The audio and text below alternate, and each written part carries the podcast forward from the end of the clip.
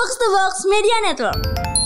Lalu yang paling dibicarakan di minggu ini adalah sebenarnya seorang Pratama Arhan yang pindah ke Tokyo Verdy. Yoi. Dengan kontrak 2 tahun free transfer dan bakal makin nomor tung- punggung 38 di sana. Maksudnya kalau lu terlalu bangga gitu ya, iya lah juga lu juga lu juga bangga waktu Agu- Aguero golin menit terakhir lu juga bangga Ronaldo apa 400 juta followers anjir.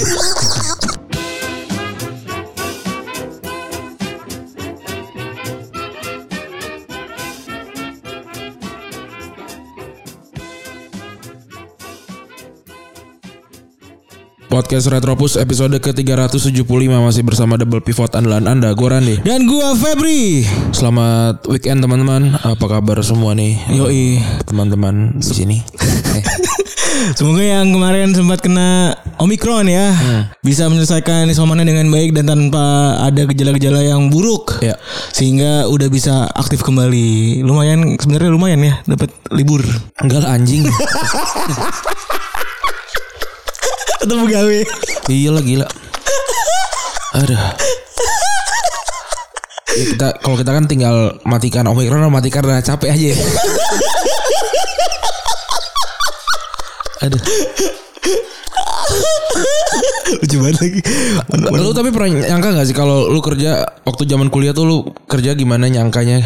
Seperti apa dunia kerja gitu-gitu lu nyangka gak sih? Oke, oh, ya, seru seru nih ya. Mindset bekerja di kepala gue sebenarnya lebih ke orang-orang korporat. Ah, Ala-ala corporate communication gitu-gitu. gimana gimana itu? Eh, maksudnya iya di kantor gitu ya pakai seragam, terus juga kayaknya mindset emak gue kalau Biru muda tuh ya biasanya tuh. ya. bebas apa deh. Tapi gue selalu berdoa lo gue gue nggak mau pakai seragam putih ada listnya tuh kayak jelek banget. entah merah, entah hijau, entah hitam. Terus kalau dari nyokap gue kan pabrik jadi jadi berat punya cita-cita kalau anaknya tuh bisa jadi kerja kantoran kayak gitu-gitu. Jadi dulu pas lagi awal-awal gue nyoba berbagai macam eh, kerja korporat lah akhirnya kan tetap gagal gitu karena gue secara psikologis tuh nggak bisa kan. Psikotes gue tuh selalu menunjukkan kalau gue nih anak yang tidak bisa diatur gitu. Iya. Orang yang tidak bisa diatur dan nggak bisa dicetak tanda kutip ya sama perusahaan gitu ya. Jadi bisa bisa menimbulkan permasalahan ke depannya jadi ya udah akhirnya jadilah kayak sekarang gitu. Kalau lu bayangin lu Kalau gue eh lah, Ente belum ngomongnya Anda udah tahu kan kagak lah. Kalau kalau gue kalau gue bebas gitu, bebas hidup gitu ya. Ya ini betulnya gue tadi nyari kan gue ng- ngulur waktu ya. Nanti tadi udah nggak ada kayak. Ya tapi intinya kalau gue sih eh, lebih ini ya lebih kerja kreatif sebenarnya nggak nggak di nggak di kantor gitu dia emang di luar Jadi dari kuliah lu udah punya cita-cita begini ya berarti ya? Iya, tapi dulu kan gue pengennya bikin kantor sendiri ya, tapi ternyata susah. Berbagai macam hal ya iya gitu. Ya kan mimpi itu kan belum tentu belum tentu sampean aja ya, di- udah paham gitu. Sama kayak kalau kita berhubungan gitu ya. Jago banget gue. Ada kalanya kita ini kesampaian ya Iya Walaupun mas-mas itu biasanya identik dengan eh, Apa ya Kegagalan gitu kan Betul. Tapi tidak, juga bisa lepas dari Kemungkinan kalau mbak-mbak juga ditolak gitu Betul. Nah ini, nah ini masalah tweet tweet kita hilang nih. Jadi kronologisnya dulu. Di Jadi ngali itu bro ini hilang tuh tadi gue lagi ngecek kan tuh. Di ini gak ada Di apa namanya Tweet war Info Twitter gak ada kan di, R, di QRT semua kan nama doi kan Oh coba kita cari. Ya jadi intinya adalah ada ada kasus gitu ya. Ada ada mbak mbak spill kalau dia mengalami pelecehan seksual gitu ya. Yang mana dimulai di Undip Manfest ya Di Undip Manfest ya? Iya, jadi dimulai itu di Undip Manfest dulu. Undip Manfest padahal dia anak UNES ya, bukan anak Iya, UNES. nah kemudian iya dia dia nge-spill lah kalau dia ternyata dilecehkan oleh anak undip ya. Dia sampai ngorin nama, ngorin jurusan apa dan segala macam gitu kan. Sampai ke nomor telepon, Bro. Iya, nah kita bahas dulu dari kronologi ceweknya ya. Jadi Betul. jadi dia ketemu sama si cowok ini dari dating apps, ya kan. Terus ngobrol-ngobrol, ngerasa nyambung, terus ngajakin nongkrong gitu kan. Eh nongkrong yuk gitu. Di mana ini di Taman Tirto makan bakso gitu kan. Oh ya udah, cowoknya cowoknya sebenarnya udah udah kode-kode tuh sebenarnya di yang gua gua lihat dari chatnya kan ada chatnya tuh panjang kan. Kata cowoknya, gue sih udah makan gitu gitu. Tapi Eh kalau nemenin hayu. tapi nemenin kalau ayo artinya dia emang gak punya duit kan lu itu tracknya gitu juga Iya ya? bener banget. Kita tracknya itu sebelum keluar makan dulu di warteg. Betul gitu kan biar biar nggak lapar. Nah, saya mungkin ceweknya juga nggak ngeh. Akhirnya makan bakso lah mereka gitu kan. Nah, terus ternyata cowoknya nih gue gue mulai di sini tuh mulai ngerasa wah anjing cowoknya PK nih karena dia bilang aduh gue terberak-berak lu pengen gue anterin pulang atau gue ke kosan dulu soalnya lebih deket kali gitu. Standar, standar ya, standar Speak-an- eh, speak-speakan tuh. Ya kan kayak numpang ngecas bisa standar gitu kan atau atau panas gitu bisa kan kalau kalau zaman-zaman gua kuliah gitu. Nah, Fit terus profile tuh ya. iya. Oh udah udah ini nih, udah udah udah udah checklist nih kalau Iya. dia mau mau bawa cowok ceweknya ke kamar gitu. Betul. Terus saya boker kata cuma bentar nggak ada semenit gitu kan. Terjadilah ini senderan badan sender-senderan terus akhirnya terjadilah upaya gitu kan. Kalau dari ceweknya nih gitu. Terus akhirnya pulang ceweknya dan segala macam kemudian di spill gitu kan. Terus, wah gue langsung wah PK nih anjing cowok cowok nih gitu. Terus tiba-tiba cowoknya ini cowoknya karena juga udah kena tekanan kan pasti kan rame tuh. Tapi sebelum ke sana ya, gue sebenarnya satu ada curiga kalau dia ini tidak sebenarnya nggak di PK-in. Kenapa? Dari chat ceweknya. Oh. Masa habis dilecehin gitu ya misalnya lu dilecehin nih. Terus ngajak nongkrong lagi kan? Ngajak nongkrong lagi dan chat-chatan tuh hanya masih masih banyak gitu. Oh iya, betul sih. hanya masih banyak, hanya masih banyak. bisa ngechat ini kolega kerja ketika udah malam hanya makin banyak gue. Apalagi kalau ngebrief ngebrief. Apalagi kalau nyuruh. Iya, aduh itu juga sama tuh. Nyuruh. Kolega kerja. Nah, arahin, arahin ke produser, ke Ebu itu, graphic designer tuh gitu-gitu tuh. Ada tuh. Kadang-kadang juga nyolek-nyolek, oh ini emang kliennya gitu. Ya. Itu klasik ya. Klasik, lanjut, lanjut, klasik, lanjut, lanjut. Dari klasik. Nah, pernyataan cowoknya. Nah cowoknya ternyata dia menyanggah nih Karena kan dia juga pasti kena kena guncangan pasti kan tuh Terus dia bilang eh, Tapi cowoknya menyangka di Instagram ya. Di Instagram kan mungkin gak punya Twitter Di post di Twitter tuh Dia lucu post banget. sama orang yang sama ininya yang yang mengkompilasi nih. Tapi bukan Mazini waktu saat itu kan ya. Tapi kan Mazini nih yang kompilasi. Nah, nah sama dia di inilah dijelasin kronologi versi dia benar dia makan bakso, dia dia juga udah bilang mau berak-berak karena dia makan banyak kan mie sama nasi bungkus kan. Sebelumnya iya. Iya, itu trik tuh pasti emang nggak nggak mau jajanin nih cowoknya. Bener gitu. itu nggak memang jujur tuh. Tapi dia juga valid karena dia beberapa kali bilang e, ya kalau mau jalan lagi tapi gue nggak bisa jajanin. Artinya cowoknya tuh emang udah jujur. udah jujur gitu. Maksudnya terlepas dari apakah emang hubungannya dia ngeliat kurang gitu misalnya ceweknya gitu ya atau misalnya kayak apa ya ngobrolnya nggak nggak nyambung gitu Betul. kan. Nah udah kayak gitu dia dia cuma menjelaskan tuh. Iya kan?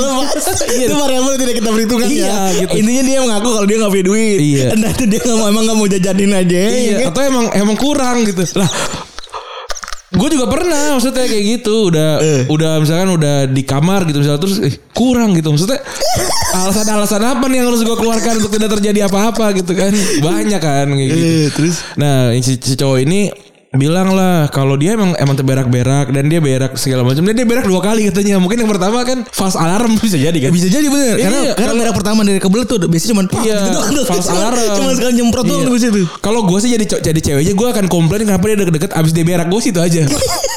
Bukan gitu loh. Tapi tapi kan intinya dia bilang iya gue memang melakukan hal yang dia tulis gitu. Tapi itu udah ter- udah udah eh bukan bukan karena gua apa sih namanya secara ini secara, secara kejahatannya gitu lah. Tapi karena emang udah di, udah secara chat yang Menjurus- sebelumnya udah menjurus. menjurus terus ada obrolan-obrolannya udah ke situ gitu. Dan terbukti juga kan orang habis itu dia ngajak jalan lagi dan gitu-gitu. Ternyata kalau di kalau diusut boleh usut si ceweknya kayaknya kecewa nggak dijadiin pacar gitu kan Betul. Dan ini ada bukti yang mana ceweknya sebelum dari sebelum dia masuk kosan itu udah ada bukti kalau misalnya ceweknya tuh ngechat-ngechat emang menjurus. menjurus terus bisa lah gitu ya entah misalkan apa cuma cuddling apa cuma misalkan apa gitu gitu kan tapi ya ini kan ya- jadi jadi ini ya ya presiden gitu ya Presiden buruk.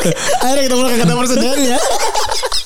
kalau ternyata memang apa sih namanya ekspektasi tuh jangan jangan jangan ketinggian gitu ternyata gitu. Kan ekspektasi orang juga beda-beda. Dan kalau udah kayak gini maksudnya gue gue gue tadi gue baca nih ntar gue coba sembar, cari ya. Tapi gue gue sempat nge-like ada ada cewek yang bilang aduh anjir gue cewek juga yang, yang nge-tweet aduh gue gue capek. Intinya gini dia ngomong aduh gue capek juga nih kalau lama-lama kalau harus ngebelain yang begini-begini. Maksudnya lu masuk ke kamar berdua gitu ya lu berharapnya apa gitu. Ya benar maksud gue kalau memang mer- kalau merkosa tuh emang udah udah di, udah di luar dari itu semua lah gitu. Tapi maksudnya mengarah ke situ gitu loh. Bukan bukan bukannya bukannya lu jadi tidak ada salahnya gitu. Walaupun kita nggak boleh nyalain korban kan tapi arah ke situnya tuh lu juga juga harus waspada dong gitu loh.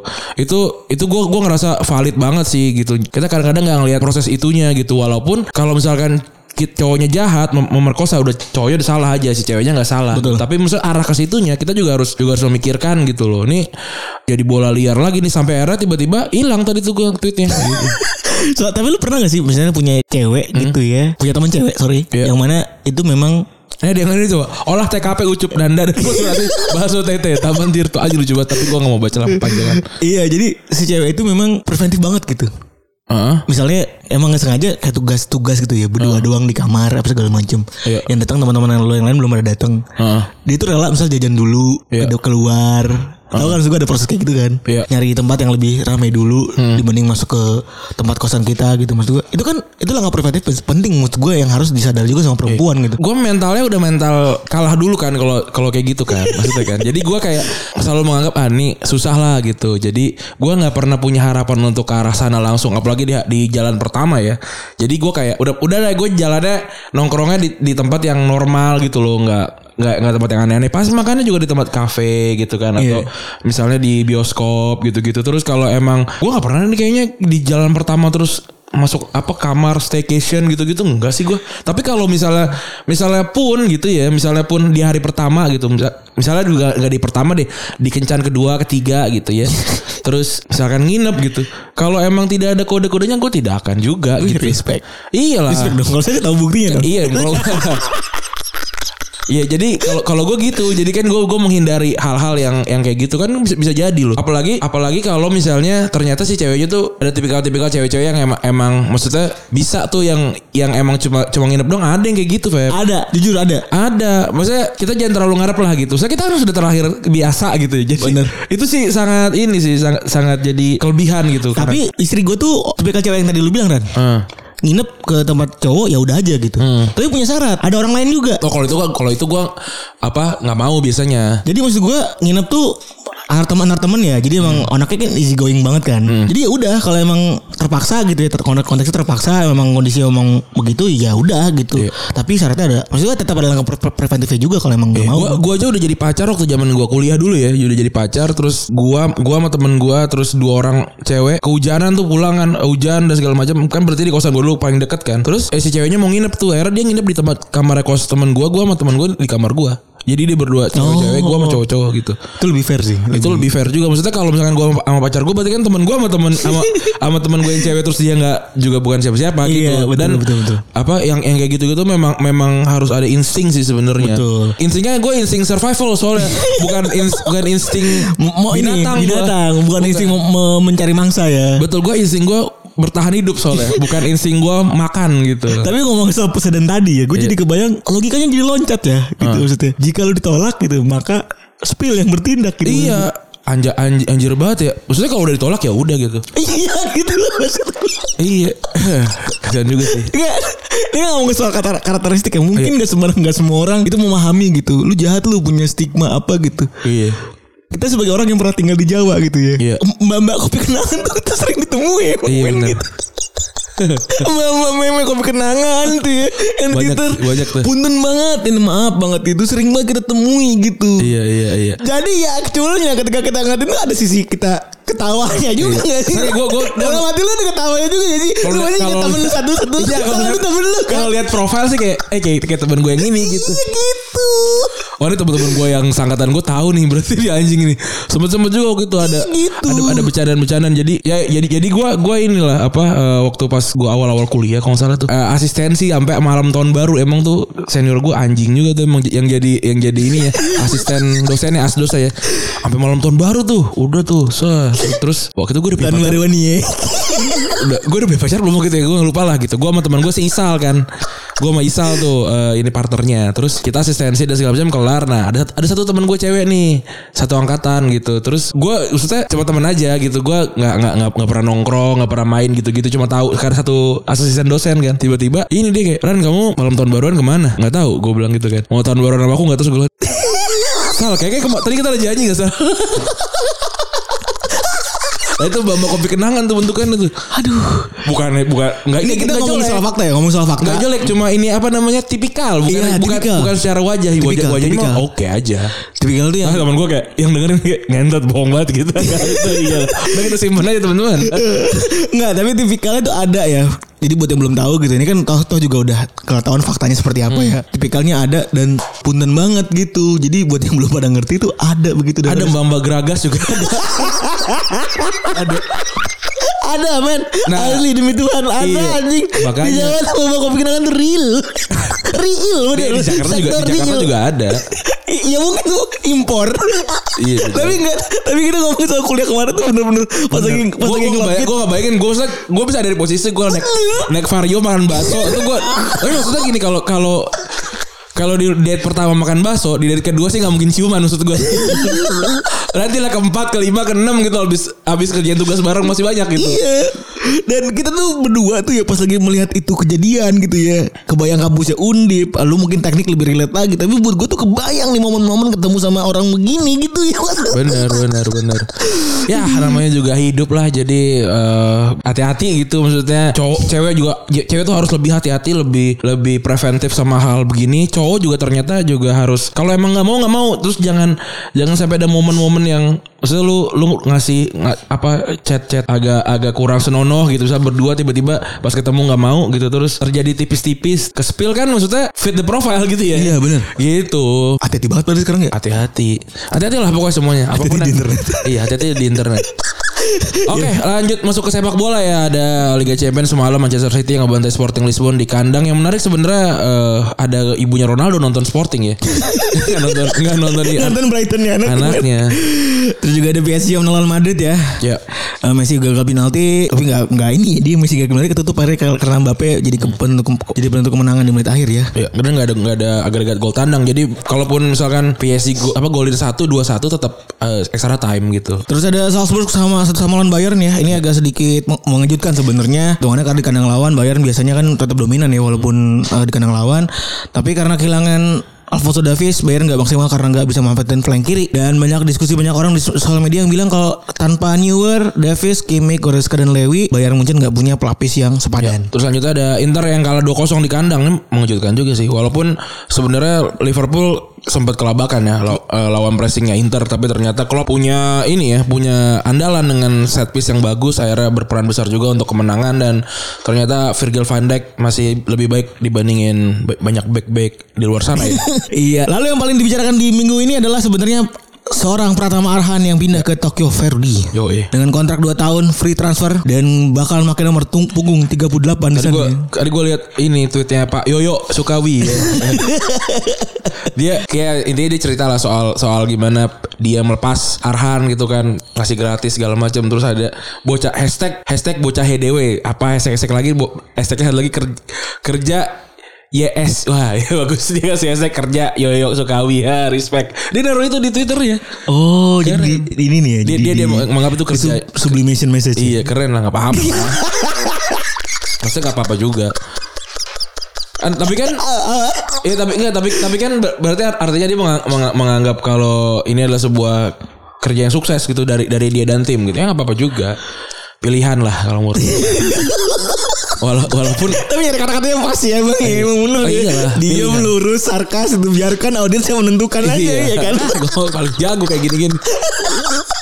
Undang- Undang-undang kita juga bingung kan sama gua. Enggak nih.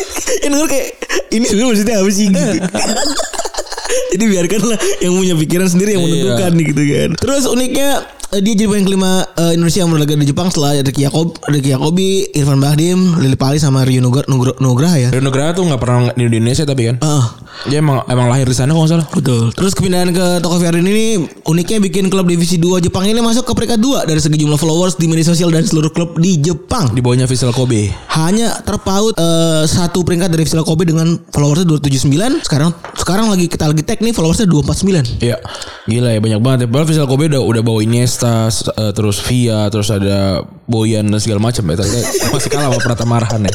gila lu peringkat ini divisi 2 anjing Iya, terus juga kalau search langsung Toko Verdi kan banyak tuh ininya, Ina, eh, ina, ina, inanya gitu. Ya apa-apa. Maksudnya- Maksudnya kalau kalau banyak orang yang bilang wah ini apa over proud over proud gitu. Ya maksudnya kalau over proud ada ada yang lain di- dibanggakan. Kalau ini kita nggak ada yang kita banggakan dari sepak bola kita gitu. Jadi tidak over proud. betul biasa aja gitu. Maksudnya kalau gua pindah ke keluar keluar negeri terus gua berprestasi juga gue pengen dipuja sama orang lokal juga maksudnya. dan insight yang menarik adalah eh, dari beberapa orang yang menjawab pertanyaan di Twitter mereka tuh beralasan follow karena men- menunjukkan rasa terima kasih Oh iya bagus. Menunjukkan rasa terima kasih kepada klub karena mempersilahkan para pemain Indonesia ini buat main di tempat mereka gitu. Iya.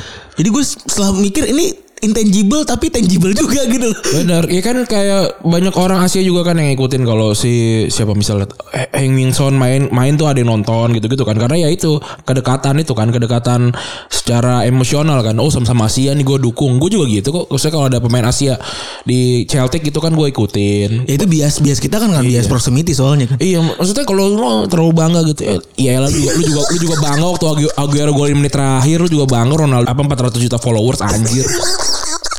Tapi gue nggak nggak nggak nggak yang gue heran tuh nggak nggak nggak nggak ngira kalau followersnya tuh bisa sampai dua ribu gitu maksud gue dari Iya. tiga puluh ribuan doang anjing gitu. Meledak banget kan. Iya. Terus kan yang jadi pertanyaan kan banyak orang sebenarnya Jepang tuh kayak gimana sih gitu. Iya. Tapi sebenarnya kan yang gua gua baca dari tweetnya Aun kayaknya. Betul. Aun bilang tuh ternyata di Jepang tuh lagi emang di divisi 2-nya nah, apa ngel- ngelonggarin pemain Asia asing. Jadi jadi mudah nih pemain Asia Tenggara bisa masuk ke sana. Betul. Jadi eh, satu sisi kalau emang dibilang wah berarti aji mumpung dong. Ya maksudnya mu- aji mumpung, mumpung. aji mumpung itu adalah adalah skill, keberuntungan gitu loh. Betul. Dan dia bakal bermain sama beberapa pemain ASEAN lain ya yang tadi eh, di Liga di Liga 2 Jepang ada eh, Siti Chok dari Thailand, ada Paul Tabinas di Iwase Grula, terus juga Filipina tuh ya ada ada David Tabinas main Filipina di Mito Holikok. Terus juga Hong Kwan Fu ini tumben nih enggak ini ya. Orang Vietnam namanya enggak. Enggak nguyen ya. yang main di FC RUQ. Ini temennya QQ nih. Kayaknya kalau kalau nama lu Abdul ya di Vietnam pasti absen satu. kalau Jainuddin udah pasti satu. Pasti udah pasti absen Oh, yang lain Nguyen nih. Soal Nguyen dari Abdul ya. Nguyen. Tapi Abdul eh, si Zainuddin enak nih ada temen yang namanya Van Luan Pam. Iya dia. Di Bawah-bawah kan? tuh. Iya, Ryukyu dari FC Ryukyu. Jadi udah ada sekitar 5 pemain ASEAN ya yang mas, mana sekarang udah ada main di di Liga 2. Liga Jepang kan ini dipuja-puja gitu ya. Iya. Dengan men- menghasilkan banyak talenta yang luar biasa gitu ya. Dan juga banyak apa ya? dianggap sebagai sangat-sangat profesional gitu kan. Benar. Terus juga timnasnya juga kan mendukung banget gara-gara liganya kan. Ini Liga, Liga Jepang tuh awal awalnya tuh bukan ini ya, bukan J-League ya. Maksudnya ma- sebelum J-League nih. Betul. Tahun 1965 dimulainya ya. Dimulainya dari tahun 1965 itu jika bakal Liga Jepang aslinya itu namanya Ja- Japanese Japan Soccer League ya. Hmm. Itu diprakarsai sama Dietmar Kramer. Kayak orang Jerman kali ya dari nama ya. Iya iya sih kayak ini. Bukan orang Solo ya kan. Iya. Jadi itu penasihat teknis timnas Jepang di waktu e- awal era 60-an. Jadi bisa ya punya timnas tuh tanpa punya liga tuh bisa ya. Bisa bisa nih, bisa. Maksudnya ya dia baru 45 baru dibom bro nih sih. iya juga ya. Iya. Enter nasional juga Bronis ya. iya, dua 20 tahun mereka hidup normal maksudnya. Dan juga mereka ngontaknya orang Jerman kan, maksudnya teman waktu perang gitu loh. Kalau, kalau dia ngontak orang Amerika apa lu takut kan? Sebenernya gue mau bikin jokes yang sangat-sangat gelap tapi ya udahlah. Hmm, ya kan? Iya bener Terus eh, Waktu itu cuma satu divisi Dan musim pertama itu diikutin 8 tim momentir Dari perusahaan atau korporasi di Jepang Oh diawali dari PT ya PT-PT ini pakai topi kan Kayak Hitachi, Mitsubishi, Nissan, Yomi, Yomiuri dan Mazda Iya. Perusahaannya karyawan-karyawan nih Bener nih paling gampang emang kan Bikin sepak bola PT bener. Iya. Sepak bola antar PT Tahun 72 dibikinlah divisi 2 Dan eh Seiring berjalannya waktu Kota timnya berja- bertambah jadi 12 Ini kayaknya mungkin masih fun football kali ya Ini hitungannya ya Formatnya Dan Yomiuri itu Jadi alias PT Yomiuri nih PT kan ini PT sama Ajinomoto gitu-gitu kan. Restoran. Ah, Fujitsu. Lu, lu pernah ngebayang gak sih lewat PT Barbie? Jadi gini Lu lucu banget Barbie LTD apa? Gue ceritain nih, gue ceritain nih. Jadi tiap akhir tahun itu ya, perusahaan eh, PT-PT di eh, di Jawa BK itu suka bagi-bagi barang kan. Iya. Suka bagi-bagi barang dalam arti misalnya gini, bonus-bonusan. Barang-barang reject ya? barang-barang buat para karyawannya. Oh. Jadi tuh akhir tahun sempet dalam satu masa tuh karyawan pada karyawan PT pada buat TV. Iya, iya, iya. TV AC dibawa-bawa semua tuh Jadi di, di, karyawan Sharp gitu-gitu. di ya? ojek bener tuh. Oh, iya. Nah yang lucu karyawan Barbie. Bawa dia bawa Barbie yang kalau masuk kulkas rambutnya beda. Ada kan Barbie Barbie yang kalau kena air tuh. Iya, Barbie ini Ba- Barbie yang yang tahu suhu gitu ya. Iya jadi si baru kalau Barbie ini pulang bawa Tapi bayangin nggak bayangin deh kalau misalnya lu punya pacar terus lu tinggal di apartemen AC-nya 16 pas lu, pas lu balik lagi rambutnya berubah warna ya beda. Dia ketahuan dia Barbie ternyata Intinya sih itu akhirnya dikasih Barbie gitu. Kasian banget ya. Sama- Sama anaknya cowok lagi. Apa si Abdul itu lagi tadi. Terus Barbie itu bisa dikasih 4, 5 Terus mereka nenteng gitu gede gitu di Tapi bisa dijual sih Barbie kan mahal. Iya sih tapi tapi mahal-mahalnya tiga ribu satu biji kali. Ditukar TV. Orang-orang nyandak pakai TV LCD itu nggak nggak nyandak gitu maksudnya sampai gitu. ya sekelas itu dah. PT Barbie LTE. jadi jadi iya. jadi kalau lu lihat kalau LT LTD dong kan limited. Iya. Kalau lu lihat ada rumah yang agak kurang bagus tapi koleksi Barbie nya lengkap. jangan jangan susun dulu. Iya, jangan susun kalau dia enggak, bukan sadang pangan papan. Tapi emang emang itu hadiah bonus ta- akhir tahunnya. Bisa biar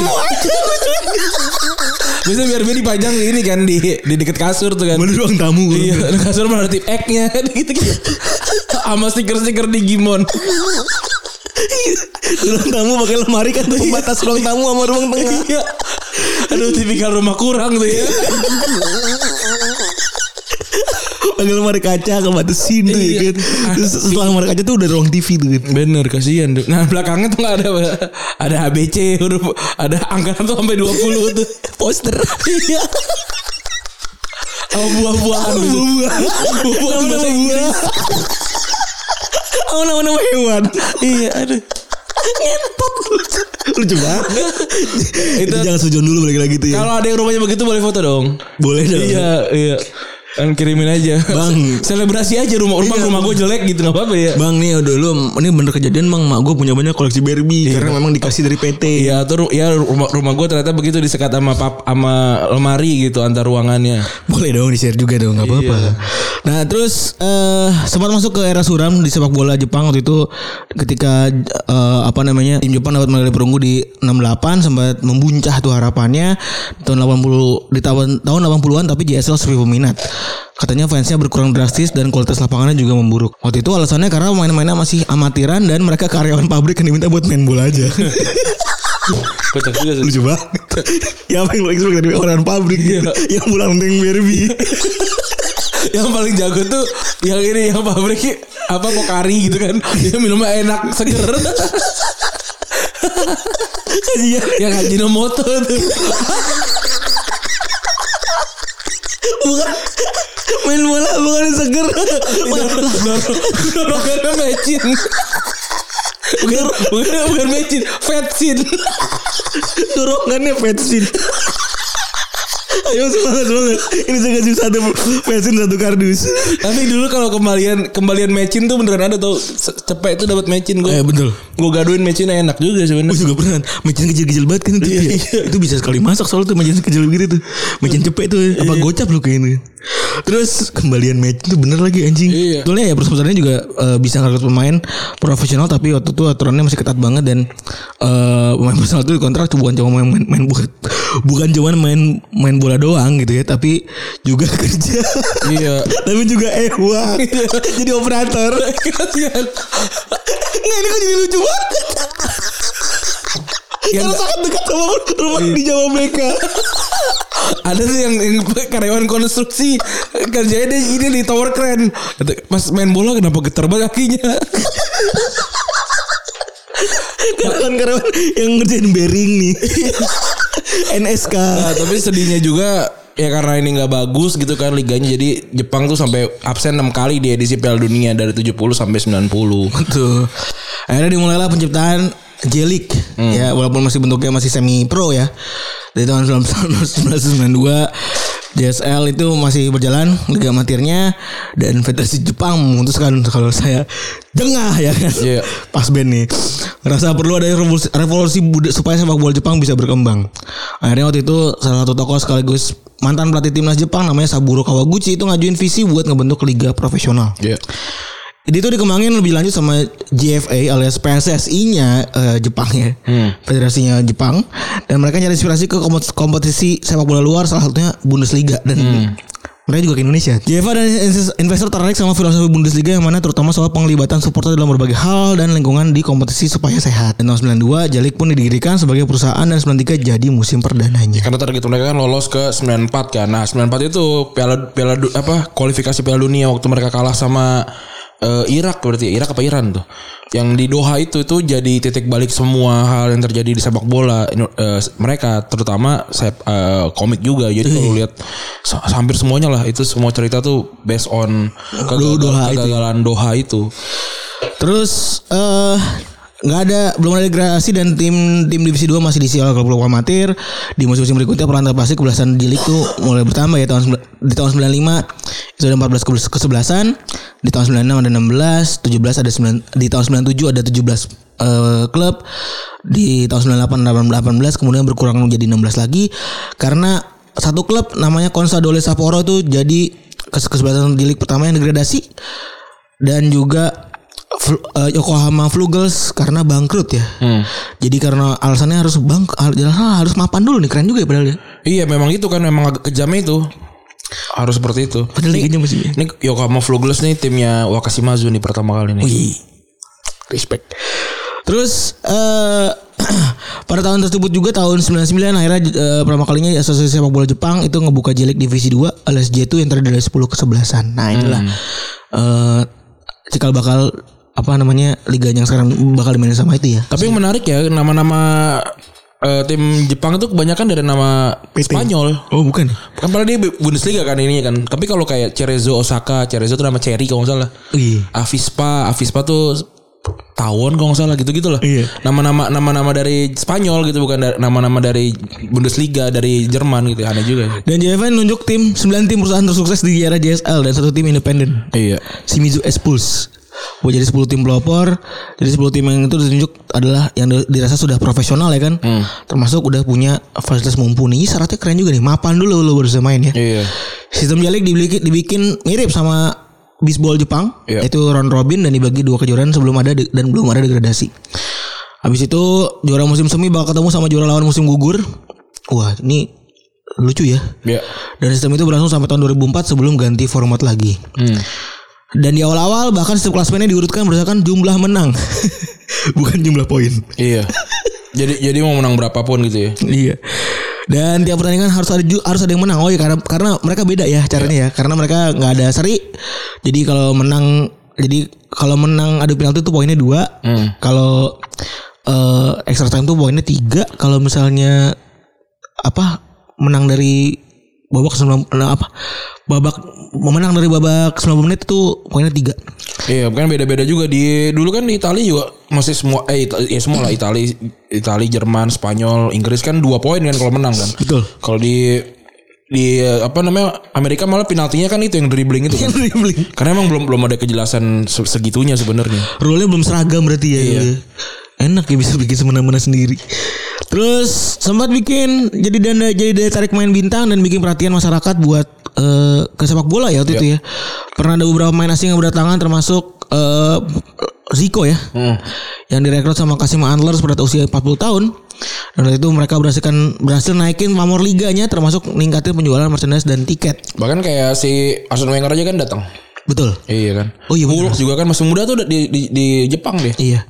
Dan banyak bintang lain kayak Guido Buchwald, Ramon Diaz, Gerdie Necker, Carlos Dunga hingga Patrick Ngoma juga tiba di Liga League.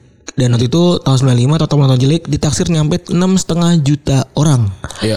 Tapi sayangnya tahun 96 sempat karena ada krisis ekonomi, krisis mon ya. Iya. Ini Indonesia banget. Kan Jep- Jepang tuh utangnya banyak sebenarnya. Eh, dia bisa komik gara-gara itu ya, gara-gara yang monopoli itu ya. Ah lupa gua. Tapi salah salah satunya ya mungkin karena itu ya. Tapi Jepang emang utangnya banyak banget. Tapi bisa bayar. Yang kebijakan gak boleh ekspor bukan sih? Yang kebijakan gak boleh impor bukan sih? Lupa gua. Tapi ya itulah ntar kita mungkin bisa cek lagi ya. Dan abis itu kan sering pertanyaannya Pernah kak Jepang berguru ke Indonesia dalam hal pengelolaan liga? Jawabannya sebenarnya mungkin pernah nggak pernah kali ya Iya. hitungannya. Ini mungkin lebih ke apa ya main ISO1 gitu kan. Iya, seorangnya kepedean. Tapi tahu tahu gue Jepang ekspor guru kan. Kalau yang yang setelah setelah dia kena bom Hiroshima, Hiroshima Nagasaki, hal pertama yang dia lakukan adalah mengekspor guru gitu. Mengimpor berarti. Eh, mengimpor guru. Iya. Artinya memang nih negara memang nggak malu buat belajar gitu. Dulu ada lagi ini eh, aktivasi otak tengah tuh. Wah, Hmm. itu kan dari dari Itu bukan sih itu ya Ari Ari Gumi Ari siapa namanya itu yang eh, ISQ itu ya? Bu, itu si Ivan juga kan kayak begitu tuh. Oh, Ivan Gajah. Ivan Gajah. Adanya. Oh iya tuh sama dia kan pintar banget kan. Iya, tuh, tuh. tapi maksud gue gue gak tahu juga itu bener atau enggak ya balik lagi. Ada bisa layar setan adanya. ya orang bisa lihat nates juga banyak bro. Ya, bisa mungkin dia Popo juga ngeliat nates dulu. Iya sih.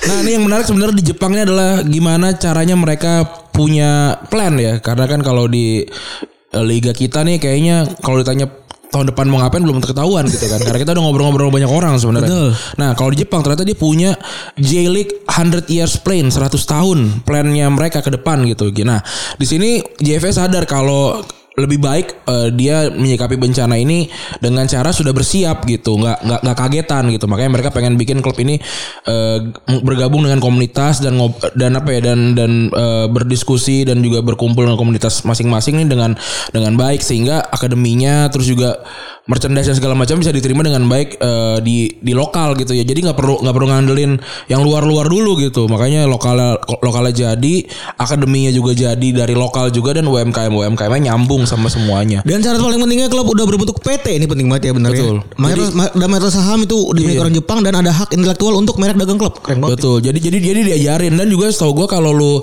tidak sehat secara finansial mau sejago apa pun lu tuh nggak boleh ikutan liga langsung ditendang sampai liga liga semi pro nya berarti 4 atau 5 Ya betul. Jadi tim ini juga punya sekolah atau akademi ya. Fasilitas lat- latihan Hmm. Wajib itu. Wajib serta stadion yang terletak di kota yang bersangkutan. betul jadi nggak boleh nggak boleh ya nggak mu- nggak mungkin kayak misalkan ada tim dari Jakarta main di Solo tuh nggak boleh tuh kayak gitu Wah betul banget tuh. Jadi memang harus gitu, memang harus seperti itu. Dan kalau lu lu ganti nama turun ke bawah kayak yang yang dibeli Nankatsu SC itu kan soccer club yang punya si Yoichi Takahashi kan la- beli dari dari tim divisi 2 apa 3 gitu. Iya. Dibeli sama dia turun ke divisi 9. Artinya lu harus at least 9 tahun untuk naik ke liga pertama kan. Dan itu bikin tim lu siap. Itu sebenarnya lebih kuncinya bukan bukan ganti nama terus jadi ngapus utang. Sebenarnya nggak nggak gitu kan. Iya di, dihapus gitu tadi. iya kayak gitu. Terus kalau kata eh, salah satu eh, kepala Jelik Misu, Misuru Murai yang mana bilang kalau misalnya stadion itu penting dan kami ingin memastikan stadion yang aman dan tempat untuk membawa keluarga terutama di tribun belakang gawang. Jadi menurut mereka tuh eh, profesionalisme tuh memang dituntut dari bawah ya, Iya. benar-benar dari rantai paling bawah supaya benar kata Randi bilang tadi siap gitu ya. Ketika Iya. kata itu makin siap gitu. Terus ya dari dari berbagai macam tadi lah ya kan ada kemunculan talenta lokal juga ya kan? Iya. langsung waktu muncul Nakata, Shinjo Ono, Inamoto, Nakamura dan lain-lain ya kan? Dan juga ada jejak pendahulunya kayak Miura, Ozaki, Okudera ya kan? Udah pernah merantau ke Eropa. Dan tahun 2000-an sepak bola Jepang udah mulai stabil ya kan? 2002 udah jadi eh, tuan rumah Piala Dunia juga Iya. ya kan? Terus persentase kehadiran penonton di, di stadion bahkan udah ngalahin beberapa liga Eropa. Pelatih-pelatih asing juga berdatangan termasuk mereka yang dulunya bermain dan mentas main di J-League. Iya dan kalau lu ingat juga kan nih Jepang sebenarnya kan masalahnya agak mirip sama, sama- Amerika kan yang soal sepak bola karena dia punya eh, existing olahraga yang sangat diminati baseball terus juga ya Amerika lah eh, apa di sana kan eh, terus juga basketnya jalan volleynya jalan semuanya jalan kan yang telat emang cuma si bola ini tapi ternyata bisa ngejar dengan plan si eh, 100 tahunnya tadi itu adalah bukti kalau eh para para pemimpinnya di sana tuh memang memang memang punya visi untuk untuk ngurusin si eh, liganya supaya jelas gitu. Ya dibilang eh 100 tahun lah gitu. Kalau ditanya eh, tahun ke-50 gimana udah tahu gitu. Mau, Iya, benar. mau gimana mau gimana gitu. dan J-League juga ini uniknya bisa nyiptain lingkungan yang bersahabat ke semua kalangan termasuk perempuan ya Iya. bahkan persentase penonton perempuan dan laki-laki di stadion hampir sama Oh itu itu luar biasa banget. Bener, jadi kalau lu nggak heran nonton bola Jepang tuh banyak perempuan ya bener ya. Banyak perempuan yang eh ya begitulah suasana kan agak berbeda sama Iya. di Italia atau di mana pun gitu kan maskulin banget. Kalau di Jepang tuh kayaknya ramah perempuan ya bener ternyata itu ada salah satu visi dari Mungkin J-League juga kan sendiri. Tumbuh bersama soalnya kan. Kalau dulu kan Oh, yang iya, bener. yang dari liga-liga tua udah ratusan tahun itu kan 100 tahun 150 tahun itu kan karena ya udah dari dulu yang datang ke stadion cowok. Jadi agak susah untuk untuk untuk apa ya? Untuk menggeser sisi maskulin itu kan. Sedangkan kalau di Jepang kan emang emang diatur tuh. Bahkan kalau kayak lu di AKB di JKT itu ada, hari perempuan gitu-gitu emang emang Oh. emang didorong untuk untuk eh, perempuan tuh em- emang hadir gitu kehadirannya tuh eh, dia, Dilihat. dia, dia harus sama Dihargai. gitu iya. Terus eh jumlah konsisten tadi udah dibahas ya 10 sampai 2 12 hingga 2 20 ya 2021 2021 kemarin dan sekarang balik lagi ke format 18 klub.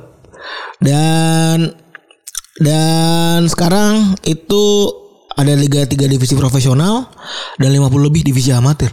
Iya ada, ada tim ya, ada ada ada banyak ada Anjing banyak tim. 50 divisi anjing Iya. amatir. ya itulah eh kalau emang ad- terbukti bener ya ngurusin liga tuh begini nih emang.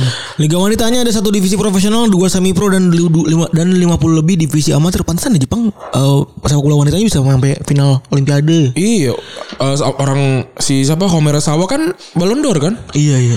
Ya apa si si Jep- si Jepang ini kan emang emang apa ya muda gitu cuma tiga, baru 30 tahun lah persis kayak ulang tahun kita 1992 kan kelahiran kita kan Iya lagi bener. terus berkembang gede, gila banget sedangkan Indonesia eh ya kurang kurang lebihnya lebih tua dari itu tapi ternyata nggak bisa.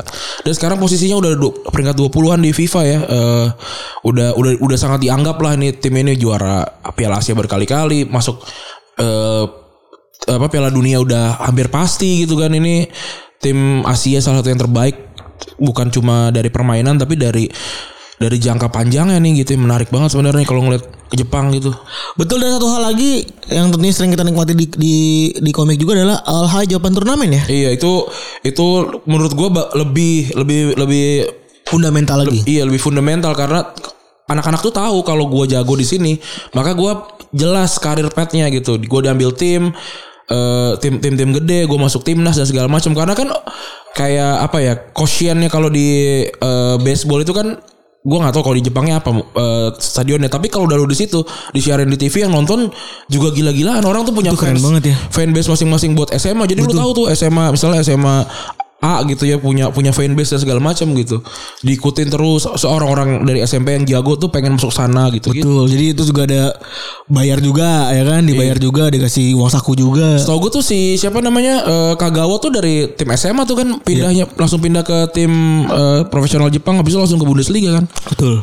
Ya itulah eh, ya masih masih jauh lah kita dari dari itu ya semoga emang ada orang yang beneran bisa ngebantuin liga kita supaya bisa seenggaknya separuh lah dari Jepang ini. Dan pertama arahan buat gua ini jadi hal yang positif ketika dia pindah ke Jepang karena dia jadi tahu gimana idealnya Iya. kompetisi dijalankan, gimana idealnya sebuah tim mungkin dijalankan, ya kan kayak gitu-gitulah. Jadi kalau banyak yang nyinyir kayak alah cuma Liga 2 Jepang gitu. Ini Liga 2 Jepang bukan cuma nih Liga 2 Jepang nih. Tambah lagi nih Tokyo Verdy nih. Tokyo Verdy tuh tim legendaris Jepang gitu. Betul. Ya lu lihat aja si siapa namanya itu eh, yang dari Jep yang Ansan Greener si siapa? Eh kapten Indonesia kemarin tuh gue lupa Asnawi. lagi. Asnawi Mangkualam kan ya dalam tanda kutip cuma di Liga 2 Korea yang lebih bawah dari Liga 2 Jepang kan. Tapi pas balik ke Indonesia udah udah udah lebih tahu gitu gimana caranya gimana caranya main sepak bola gitu. Betul.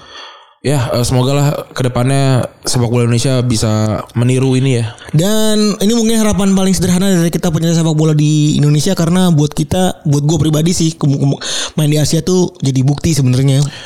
Bahkan main di Liga Malaysia pun menurut gue jauh lebih baik gitu. karena ya bu- bukan karena Liga Indonesia jelek gitu tapi lebih gimana caranya lu main main tandang gitu loh. Mental terasa dan segala macam. Betul juga terus juga mengurangi mengurangi rasa homesick. ya. Mental intinya terasa lah apalagi pertama mah umur masih muda kan 20 21 ya. 20 Oke gitu kali ya untuk episode kali ini ya. Makasih teman-teman yang sudah mendengarkan episode kali ini. Gue Randy Jabut. Gue Febri gak cabut. Bye